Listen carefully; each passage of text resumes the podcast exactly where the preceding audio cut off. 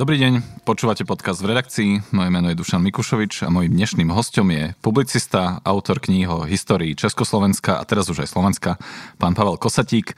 Vítam vás v podcaste v redakcii Denníka N. Pěkně zdravím, dobrý den.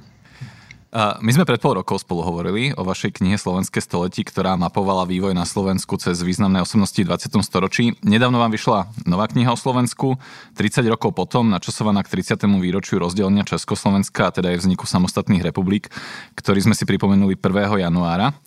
Máme čo oslovať, my Česi a Slováci? Ale tak neviděl bych to tak černě. Oba ty státy prokázaly životaschopnost. Vlastně to, co, co věřili zakladatelé v tom roce 92. To znamená, že oba ty e, samostatné státy e, se stanou rovnoprávnými e, účastníky evropských institucí, že, že vstoupí do EU, do NATO ty základní věci se splnily. No a provází to spousta porodních bolestí, které Leckoho z nás zaskakují na obou stranách, no ale nevím, jestli se jim dá vyhnout. No. Je potřeba těmi temnými močály asi projet. No my sme videli vlastne pred pár dňami, že ako sme si to, toto výročie pripomenuli my Slováci a ako vy Česi. Bol v tom rozdiel z toho, ako ste to pozorovali vy? Eh, já se přiznám, já jsem byl o těch svácích eh, v cizině, takže já jsem to zas tak moc nesrovnával. Tady, tady nemůžu odpovědět. Rozumiem.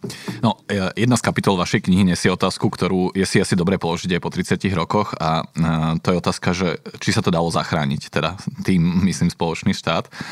Mohol sa zachovať spoločný štát do dnešných dní a keď tak v akej podobe, aby bol funkčný a vlastne neprehlboval konflikty medzi oboma národmi, ktoré sme na začiatku 90. rokov videli? Jasně.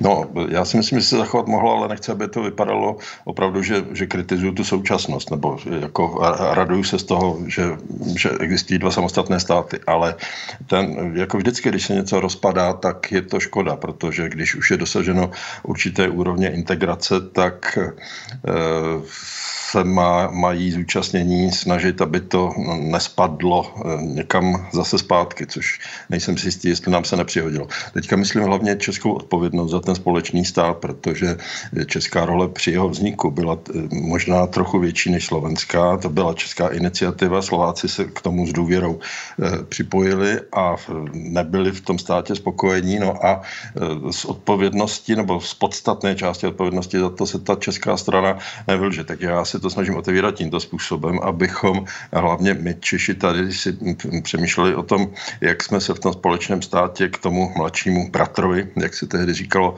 chovali a jestli to byla ta nejlepší možná senzace, jak se to dalo dělat. Myslím si, že ne. Ale vy jste se ptali, jestli se to dalo zachránit. Vždycky v každé situaci se to dá zachránit. Po tom roce 89 byl problém v tom, že už si ty společnosti moc nevěřili. A hlavně, že na obou stranách jsme byli hodně rozvrkočení tím, tím komunismem. Myslím to tak, že ani na vaší, ani na naší straně neexistovala eh, strukturovaná společnost. Možná, že dodnes se ještě úplně ty společnosti strukturované neustavily. To znamená takové, kde je jasné, jakou, kdo má odpovědnost, co jsou, jaká je role elita, že ty, ty elity se z toho nemůžou vylhat.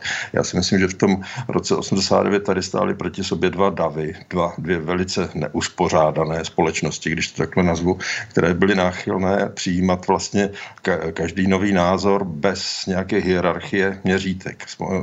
Vy to nemůžete pamatovat, ale hlavně v tom roce 90 to bylo tak, že každou chvíli z ciziny nebo od někud přišel nějaký úplně neznámý člověk, o kterým často do té doby nikdo neslyšel, řekl, že úplně jasně ví, jak se to všechno má dělat a e, bylo těžké si ho nějak zařadit nebo, nebo správně interpretovat to, co on říká, poněvadž v Evropě, zvlášť té západní, kromě nějakých estébáků nebo nebo podobných lidí žádné zkušenosti do té doby nikdo nenabil. Neměli jsme měřítka, každý to bral, odkud mohl z těch 14 dní eh, dovolené v Jugoslávii, nebo jaký, no prostě byli jsme strašně neskušení na obou stranách. No a, a, a tady do toho přišlo tohleto složité téma, které vyžaduje jako zodpovědný občany. To je, je prostě mm, jako dělení státu je něco, co opravdu není legrace, co se nemá stát přes hlavy lidí, o čem by každý člověk měl přemýšlet a e, když už se to teda má stát, tak se na tom zúčastnit tak, aby si byl jist, že že je to jeho vůle. No a toto se podle mě nestalo. Jeden príklad z knihy si vyberiem.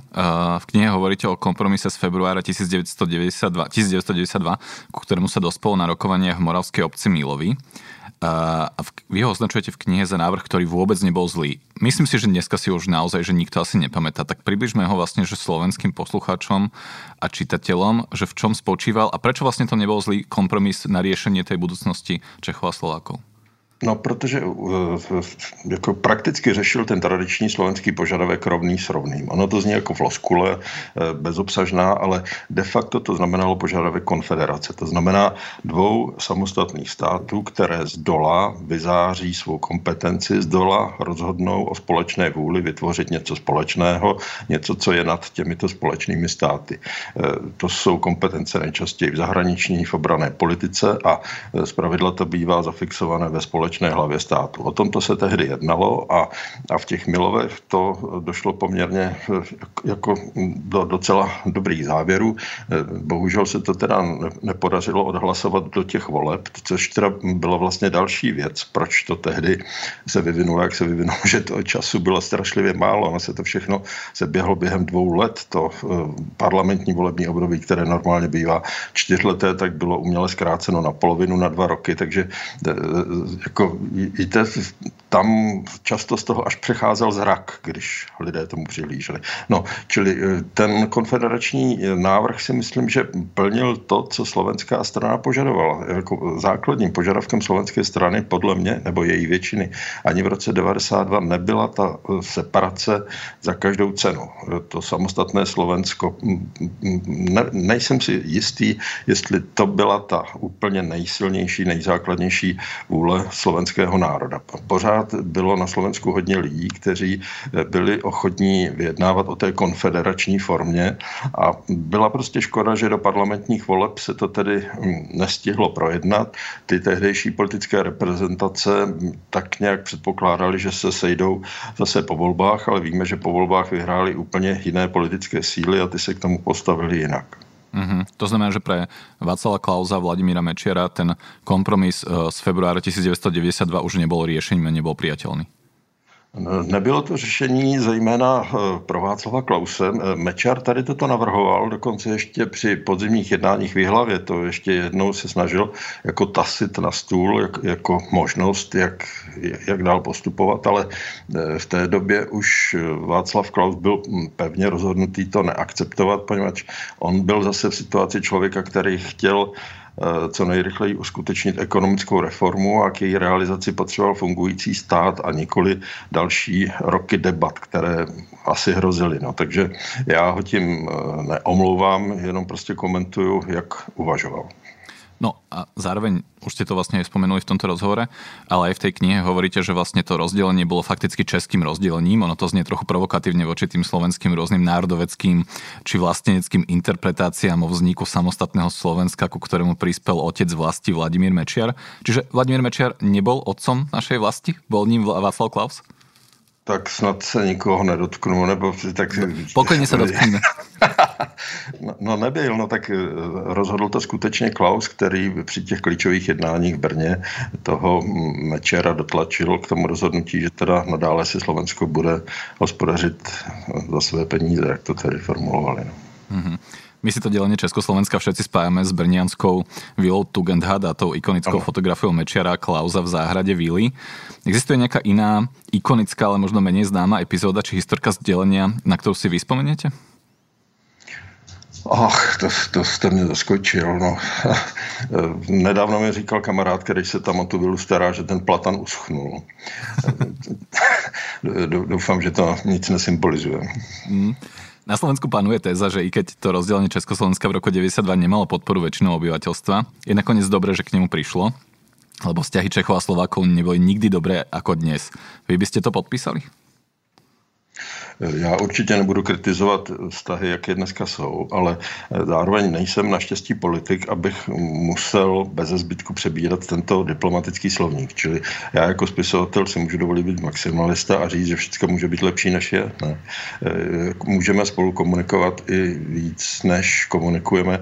A teďka zase tam myslím spíš do českých, než do slovenských řád, protože dlouhodobě, a nejsem v tom určitě jediný pozoru nepoměr v tom, v tom zájmu jedněch o druhé. Eh, my zřejmě eh, slovenskému národu dál z části zprostředkováváme nejenom nějaké svoje vlastní hodnoty, ale i ty obecně západní, protože zkrátka jsme v cestě směrem k tomu západu. No, něco jako Něm, Němci dělají nám, tak, tak my trochu doufám, že to nekazíme, bychom měli dělat směrem k vám.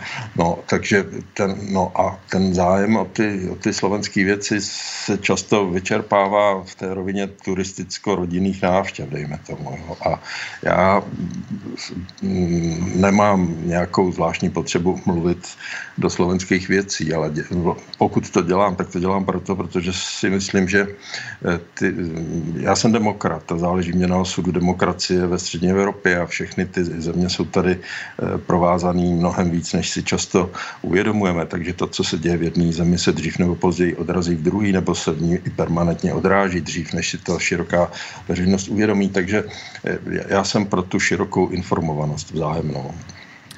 Aj sa dostaneme k tomu súčasnému vývoju slovenskému, ale predsa len ešte e, k tomu rozdeleniu. Je to tak, že Česká republika si po rozdelení federácie ponechala takú tú če- tradíciu Československa, veď aj ako keby v tých uh, najbanálnejších symboloch, že či už vo forme štátnej vlajky, ale aj dejín 28.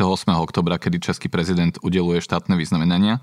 My sme svojím spôsobom Československo odvrhli, 28. oktober u nás nie je ani len dňom pracovného pokoja. Urobili sme chybu? Nevytvorili sme si tak ako keby sami prázdne miesto v histórii, podobne ako keď sme sa vzdali dejín Uhorska a snažíme sa to zaplniť nejakými ako keby mýtami o starých Slovákoch počas Veľkej Moravy? Myslím si, že je to trochu škoda a Domnívám se, že je dobře, že například vaše paní prezidentka, ale zdaleka nejenom ona, se tady toto snaží trochu změnit. To znamená jako vysvětlovat slovenské veřejnosti, že, ta, že ten československý stát, ta první republika zejména, že, že to nebylo něco proti slovenského, ale že to vlastně český i slovenský národ zachránilo. Byl to možná jediný způsob, jak oba ty národy a v současnosti i teda samostatné státy převést přenést do toho moderního světa, protože eh, kdyby ten společný stát nebyl vzniknul, tak asi mm, nepotřebujeme zapojit moc velkou fantazii, abychom si představili, jak by se Slovákům v úhrách, pokud by dál trvali, vedlo. Asi by to nebylo nic moc a pokud bychom se dneska my dva bavili, tak eh, zřejmě jiným jazykem, než teď momentálně eh, třeba vy hovoříte. No a, ale ani Češi by se neudrželi, poněvadž tady my zase máme poměrně silné monarchistické hnutí, takové jako romantické, které e, volá potom, nebo které připomíná, že ten e, poslední císař Habsburský Karel I. měl v plánu federalizovat tu říši a že kdyby se to bylo tehdy uskutečnilo, takže by nedošlo na ty pozdější eh, tragické věci způsobené tím, že se ta Evropa marginalizovala na spoustu malých států v meziválečném období. No ale ti lidi si neuvědomují, že v tom, že subjektem té federace by nebyly historické české země. Tady žilo, žili 3,5 milionu Němců a oni v žádném případě nechtěli zůstat v Rakousku, oni chtěli do Německa, oni by se trhli, oni se o to stejně pokusili po tom vzniku ČSR, vytvořili příhraniční provincie a za každou cenu chtěli k tomu Berlínu a jenom s nejvyšším pětním sil se to podařilo zachránit. Čili ani ten český stát by nebyl vzniknul, nebýt toho společného Československa. To Československo bylo takovým divokým, velmi odvážným, nekonvenčním a se zapojením velké politické fantazie a kreativity eh, vytvořeným subjektem, nebo jak to nazvat, který pomohl, který převezl váš i můj národ do, do lepších dob. Jinak by se to asi nemohlo podařit. A, a, a, no, a, ten, no, a, ten, pardon, a ten 28. říjen je docela dobrou záminkou, kdy se tohle dá připomínat na české i na slovenské straně. Na čo z Československa by sme mali byť my Slováci určite hrdí? No to, že jste se tím národem velice rychle stali. Že do té doby eh, slovenský národ byl neviditelný nebo samozřejmě bylo několik já nevím, brit, britský novinář nebo, nebo několik západních intelektuálů, kteří o tom věděli a kteří v nějakém okruhu, který měli, tak, tak o tom informovali, ale v obecném povědomí ten slovenský národ prostě eh, nebyl. A bylo to způsobeno tím, že neměl svou inteligenci nebo měli jako velmi málo početnou eh, politiku hodných toho jména byla hrstka, Hodža a pár lidí, kteří působili v Pešti, eh, eventuálně ve Vídni.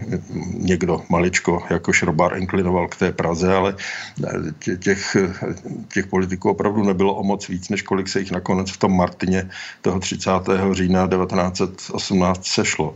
No a je jasné, že, že toto nemohlo tak, taková hrstka vzdělanců, jak si vytáhnout tu, tu společnost dopředu. Ale, ale ta první republika slovenskému národu vytvořila, myslím si, podmínky, a to je dobré nebo čestné eh, tomu státu přiznat, eh, té, té vzdělanosti. A bylo vidět, jak ten národ, který vypadal, že už je skoro mrtvý v tom 18. roce, tak jak přesně naopak na to byl připraven, jak na to čekal jako na startovní čáře a jak se to chytil, když prostě v těch obcích začaly být budované ty knihovny a ty školy, tak jak ty děcka prostě to, to začaly brát a, a dychtit potom a učit se a vzdělávat a, a najednou máte začátek 30. let a už se on, organizují kongresy slovenské inteligence a, a už to žije naprosto svým životem. Zašpekulujme si, my novinári to máme radi. Hm. Ak by Československo dnes ešte existovalo, kto by bol jeho prezident? Aspoň typovo. to se spekuluje velice těžko, no tak Zuzana Čaputová. Hej, jako vďaka tej podpore v Česku, že by získala hlasy aj tam? Je v tom tolik proměných, že, jako teďka to už ani snad není spekulace, no, ale, ale pokud by to byla ona, tak by prospěla tomu státu společnému určitě. Česko čakajú prezidentské voľby o pár dní, bude prvé kolo. No, je tam trochu aj slovenský motív v tých prezidentských voľbách, veď jeden z favoritov volieb Andrej Babiš je pôvodom Slovák. Práve ďalšia kandidátka Danuša Nerudová bola médiami dlho označovaná za Česku Zuzanu Čaputovú, keď ona sa tomu bránila a mám pocit, že v tých posledných týždňoch tento ako keby motív nakoniec ustúpil a bolo to vlastne že taký ako keby len štart kampane. Uh, vy ste to vnímali, tieto slovenské odkazy, alebo že boli e, nejakým spôsobom prítomné v tej kampani reálne, alebo to my Slováci sme si tam ako keby trošku do, dosadzovali? No mě to vadí, když se připomíná, že Andrej Babiš je původem Slovák. Já to vím, že je, všichni to vědí, ale nehraje to roli, pokud má české občanství a kandiduje na české občanství. Jo, to, to je zase taková nějaká zvláštní podoba toho zapšklého nacionalismu. Já, já mám chuť kritizovat to v řadě věcí, ale rozhodně ne v tom, z jakého národa pochází. To, to bychom se no, teda odstli někde. Já jsem se totiž to stretol no. s tím, že někteří Slováci už se na Twitteri ozvali takým tým častým tweetom, že vezmite si ho naspäť, ako keby, že Česi odkazovali Slovákom. Na to Slováci odpovedali, no my sme, my, my sme vám ho tam nezvolili, my, sme, my nemôžeme za to, že je premiérom, že vy ste si ho zvolili sami. Je to pravda. Uh, ako hodnotíte to finále českej prezidentskej kampane? V nedelu bola prvá debata, uh, kde Andrej Babiš teda, teda nebol. Ako, ako vyzerá to finále? Mně je trošku, hm, nechci říct líto, ale eh, čekal jsem, že lidi budou jako víc přemýšlet o tom, co ta volba znamená, o té realitě politické té volby. A ta spočívá podle mě v tom, že to není hitparáda nebo srdeční záležitost, nebo že tam nejde až tolik o to zamanifestovat si, koho mám ze všech nejradši, když ten člověk má preference 1,3%, ale že fakt jde o to vybrat toho nejlepšího z těch, kteří můžou být zvoleni a že každé jiné eh, je, chování ohrožuje vlastně ty demokratické kandidáty, že nebudu těch procent mít dost. Zklamal mě Mark Helscher, kterého osobně znám a, a kterého jsem v minulých volbách podporoval a který jakoby vůbec nerozuměl tady této, této záležitosti. Teď před dvěma dny odborářský předák Josef Středula odstoupil, takže ten jako ukázal tu cestu. Já si fakt nemyslím, že je dobře, když v prvním kole lidé, jak se říká u nás, volí podle srdce a v druhém podle rozumu. Já si myslím, že to je jenom teorie a že málo kdo to tak dělá. Já jsem v těch, už těch voleb takových bylo několik, kdy se to takhle provádělo a velice často jsem zažíval ty, kteří volili v prvním kole srdcem. Naštvalo je, že nevyhráli a pak už k něm volbám samozřejmě nepřišli. No, to, takhle to realisticky většinou je. Takže já, já jsem zastáncem toho, aby se volilo rozumem už v tom kole prvním. Pořád si umím představit, že by ten Babiš tím prvním kolem nemusel projít. Ještě pořád to není vyloučeno, ale, ale předpokládá to, že ti voliči budou fakt politicky myslet. Mm-hmm. No, uh u nás napríklad, keď, keď sa teda spravím také porovnanie so slovenskou českou politikou, tak tej prezidentskej kampani došlo k tomu, že vlastne dvaja silní kandidáti sa nakoniec zájomne podporili. A vlastne Zuzanu Čaputovú podporil no. Robert Mistrík a bolo to naozaj, že keby krok rozumu a racionality z obavy pred tým, že okrem kandidáta Smeru by mohol uspieť ešte aj antisystémový kandidát vtedy. Uh, nie je toto taký trochu rozdiel medzi tou slovenskou a českou politikou, že my máme trochu pocit, častokrát v tých, za tých 30 rokov našich moderných dejín, že oveľa častejšie sme ohrození antidemokratickými, antisystémovými silami a potom tie demokratické sily musia robiť akože naozaj že aj racionálne, triezve kroky a nemôžeme si my tak často dovoliť voliť srdcom? No možná to tak je, no tak u vás, už jsme se o tom bavili i před tím půl rokem, u vás jsou větší ty amplitudy, dobrém i zlém. Prostě vy máte hezký vrcholy a taky máte dost nehezký ty propady, no, takže eh, No a na obojí vaše společnost je eh, schopná dost rychle reagovat, což mě taky fascinuje. Nejsem si úplně jistý, jestli vždycky tady u nás máme eh, tu schopnost eh, srovnatelnou. Myslím tím tu mobilizaci nevládních, neziskových organizací, prostě toho občanského sektoru, který, když je zlé, tak velice často dokáže ty lidi nějakým způsobem zbuntovat, i když jsou třeba v takové deziluzi, v jaký jsou zřejmě na Slovensku teď v těch posledních měsících. Tuto uh, schopnosť Slovákov ako keby pravidelne sa vzopäť a vrátiť svoje dejiny na, na tú správnu stranu, typický príklad roku 1998, vy vyzdvihujete pomerne často, veď 90. roky vyniesli na vrchol Vladimíra Mečiara, ktorý len tak tak uh, krajinu vlastne neobrátil na cestu európskych autoritárskych režimov typu Alexandra Lukašenka. Ako vnímate v tomto kontexte tých vzopetí a tých zase návratov naspäť dole? To, kde sme na Slovensku dnes, pár týždňov potom, čo padla vláda Eduarda Hegera a čo vlastne my budeme asi tento rok riešiť, že, že kam sa ta krajina uberie?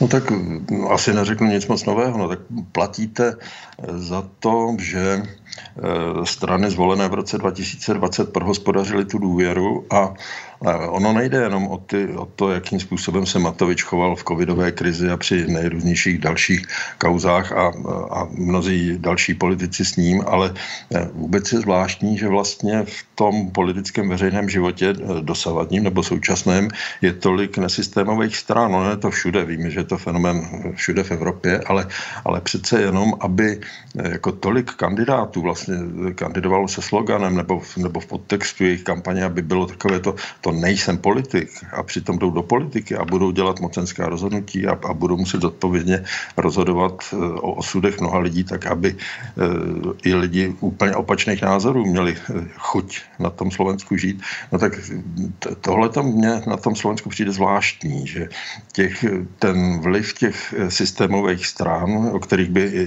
jasně bylo možné říct, jaký vlastně mají teda hodnotový program, co prosazují a co v žádném případě nepřipustí, štěstí, tak, tak tohle já tam necítím. Tam za toho Matoviče to, to bylo takový v té lážo plážo popkulturní rovině, bych řekl, taková jako zábava. Ono to jako bylo strašně důležitý, dokud ten, no nejenom. Na, nám už to někdy zábavně nepřišlo.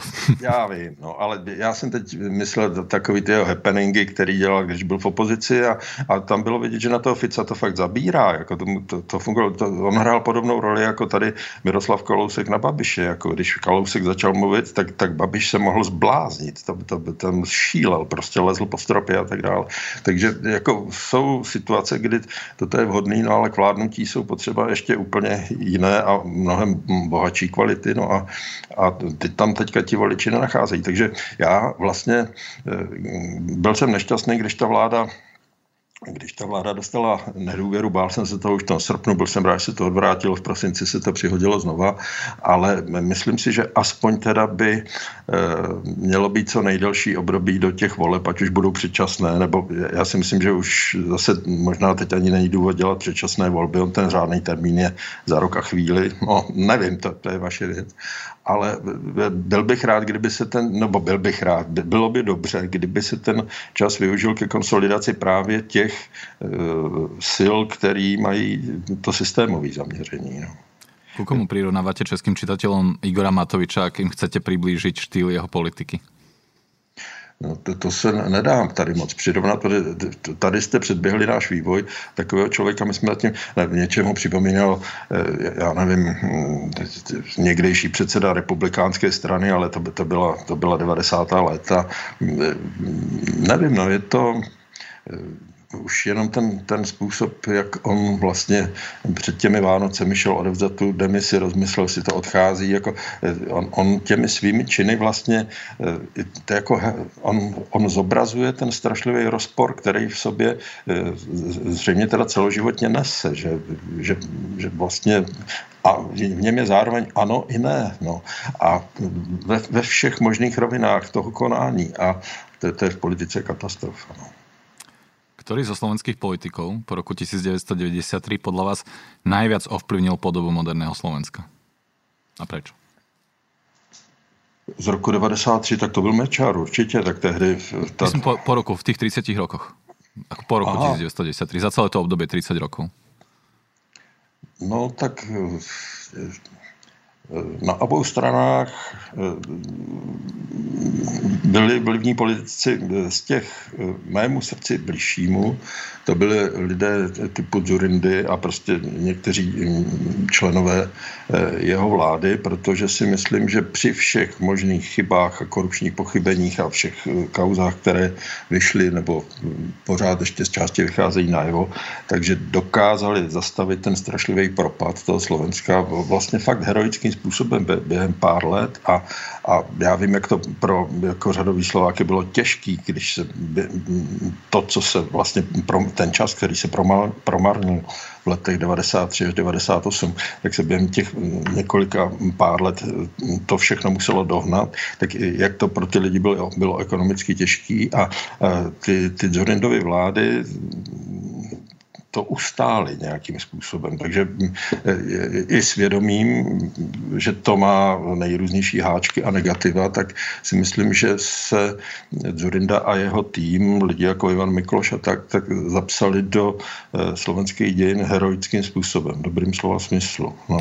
A, ale největší vliv možná měl, e, a kdo ví, jestli ještě nebude mít Robert Fico, pokud vlivem myslíme to frekvenci, jak moc je přítomný přítomen v médiích a v hlavách lidí a jak moc tu veřejnost zaměstnává, vyplňuje eh, veřejný prostor.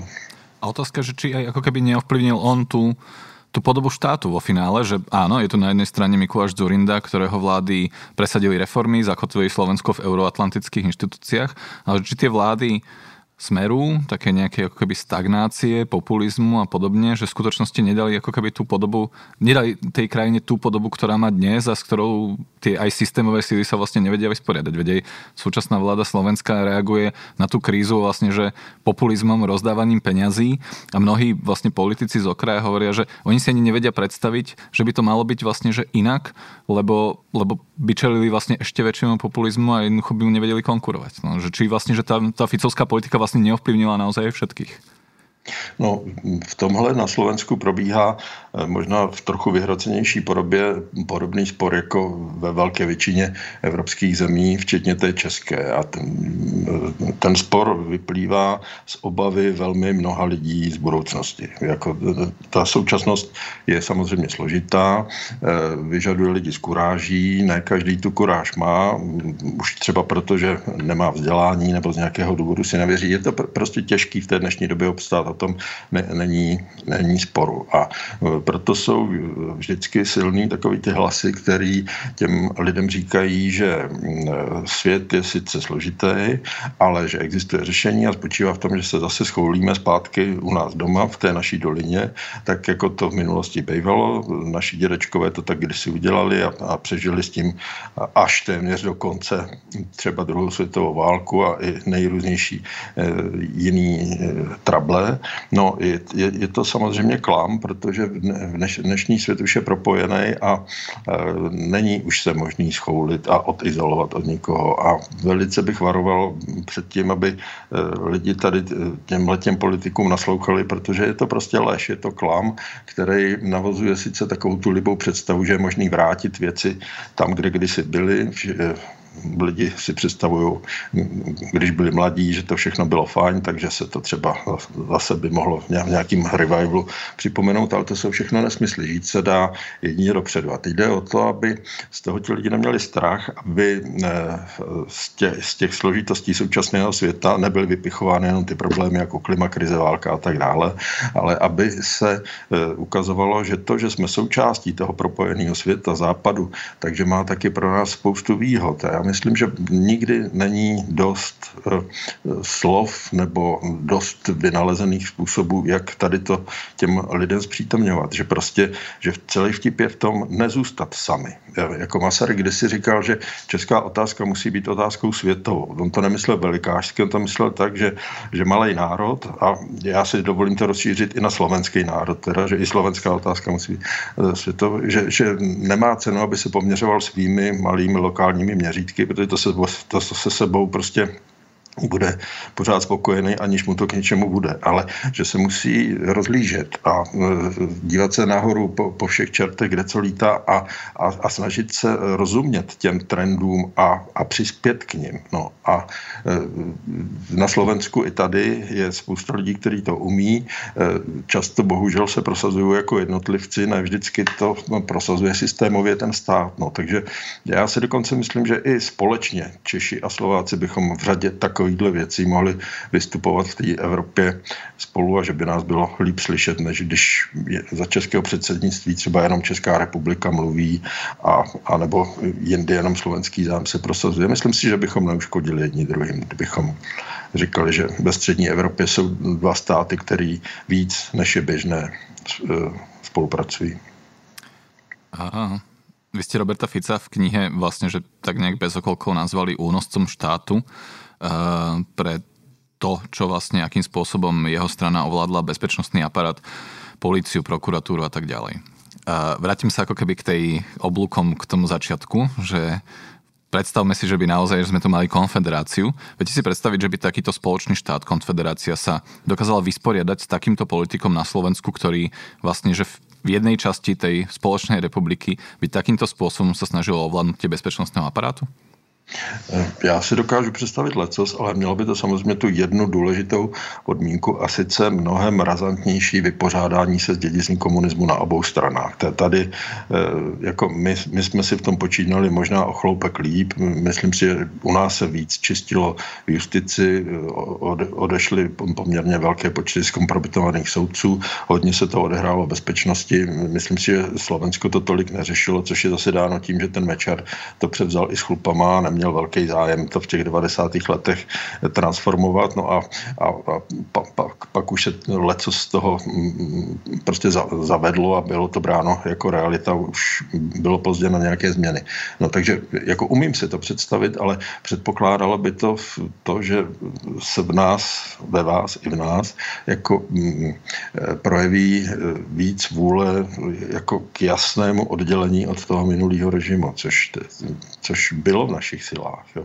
E, jako vy i my e, máme, máme obojí sklony řešit to spíš tou kolektivní vinou, že řekneme, nebo v Čechách se to říká, všichni komunisti jsou svině.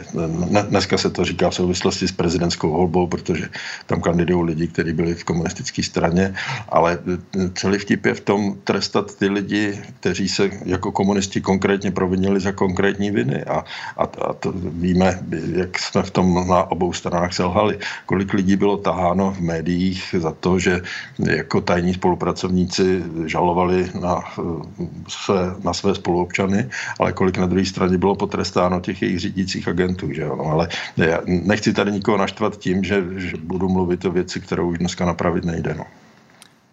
Skúsim eh, pomaly skončiť symbolmi ktorý z momentov v dejinách modernej Slovenskej republiky, čiže momentov od roku 93 do roku 2022, by z budúceho pohľadu na toto obdobie ako na dejiny mohol obstať ako štátny sviatok, čím pamätný deň. To znamená, že ako keby na čo z toho, čo sme prežili týchto 30 rokov my na Slovensku, by sme podľa vás mohli spomínať tak, že by, to mohol, že by sa to mohlo stať aj symbolom? No tak Eh, pevně věřím, že na něco, co se přihodí třeba v roce 2023, to, to bych byl nejradši. To bych byl úplně nejradši. No a z té minulosti, podívejte, já ty svátky, těch svátků je dost a já jich nepotřebuju, ale rozumím té otázce, no, no na, co, na co být hrdý, no to, to je těžký, ale jako zase nemusíme to až tak tlačit do té hrdosti nebo do, do těch silných emocí. Já si myslím, že bohatě by stačilo, kdyby nám v tom státě bylo dobře kdybychom byli schopni si navzájem eh, jako občani důvěřovat a kdybychom byli schopni důvěřovat politickému světu. To znamená, kdyby ten politický svět za to samozřejmě stál. No a to za nikoho z nás nevyřeší nikdo jiný. To musí prostě eh, každý v tom bodě, ve kterým se vynachází a kde žije, tak musí okolo sebe vytvářet takové vazby, aby ho tam ten život bavil a tím se ten prostor důvěry bude rozšiřovat. No to je v tom, v tom je ta naše zděděná pasivita z toho komunismu, že my jako konzumenti čekáme pořád, že eh, nám tu, tu spásu přinese někdo jiný. Přitom to celou dobu máme v paži, akorát, že ji máme ochablou a nepoužíváme ji. Hmm. Keď sme spolu hovorili naposledy, ja som sa vás pýtal, že aké storočie Slovakov čaká. Ja dnes tú otázku postavím inak. Aké storočie by ste Slovakom dopriali? No, aby se v té Evropě střední rozhostil mír a abychom si všechny národy, který se sebou často máme nedobré zkušenosti, tak abychom z nich už teda vyvodili to konečné poučení, že takhle to nechceme dělat a, a na férovku byli schopni spolu jednat bez ohledu na to, eh, jestli Německo má 70 milionů obyvatel a, a Slovensko 5,5, a aby prostě tyhle ty silové věci eh, nehrály až takovou roli, ale abychom si rozuměli jako demokrati, aby euh, no, někdy mám strach, aby ta demokracie nezmizela ze světa, protože často potkávám lidi, kterým by to podle mě vůbec nevadilo. No, je, je jich málo, ale ten, ten boj za ně nebude vybojovaný nikdy. To se vede, to víme to z knih, které jsou starý 200 let, že už tehdy od, od americké revoluce říkali, že to, že to nekončí tím, tím založením státu, že, ale že každý den se ten stát bude znova prosazovat, uskutečňovat. No, tak, no a, a tohle všechno nás musí bavit jako demokraty. A ono je to zajímavé, samozřejmě, že je. No. Vraví publicista Pavel Kosatík, autor knihy 30 rokov potom o dejinách Slovenskej republiky od jej vzniku 1. januára 1993, teda 30 rokov od vlastne dnešných dní. Ďakujem, že ste boli v redakcii. Ďakujem pekne za pozvanie. Moje meno je Dušan Mikušovič, teším sa do počutia na budúce.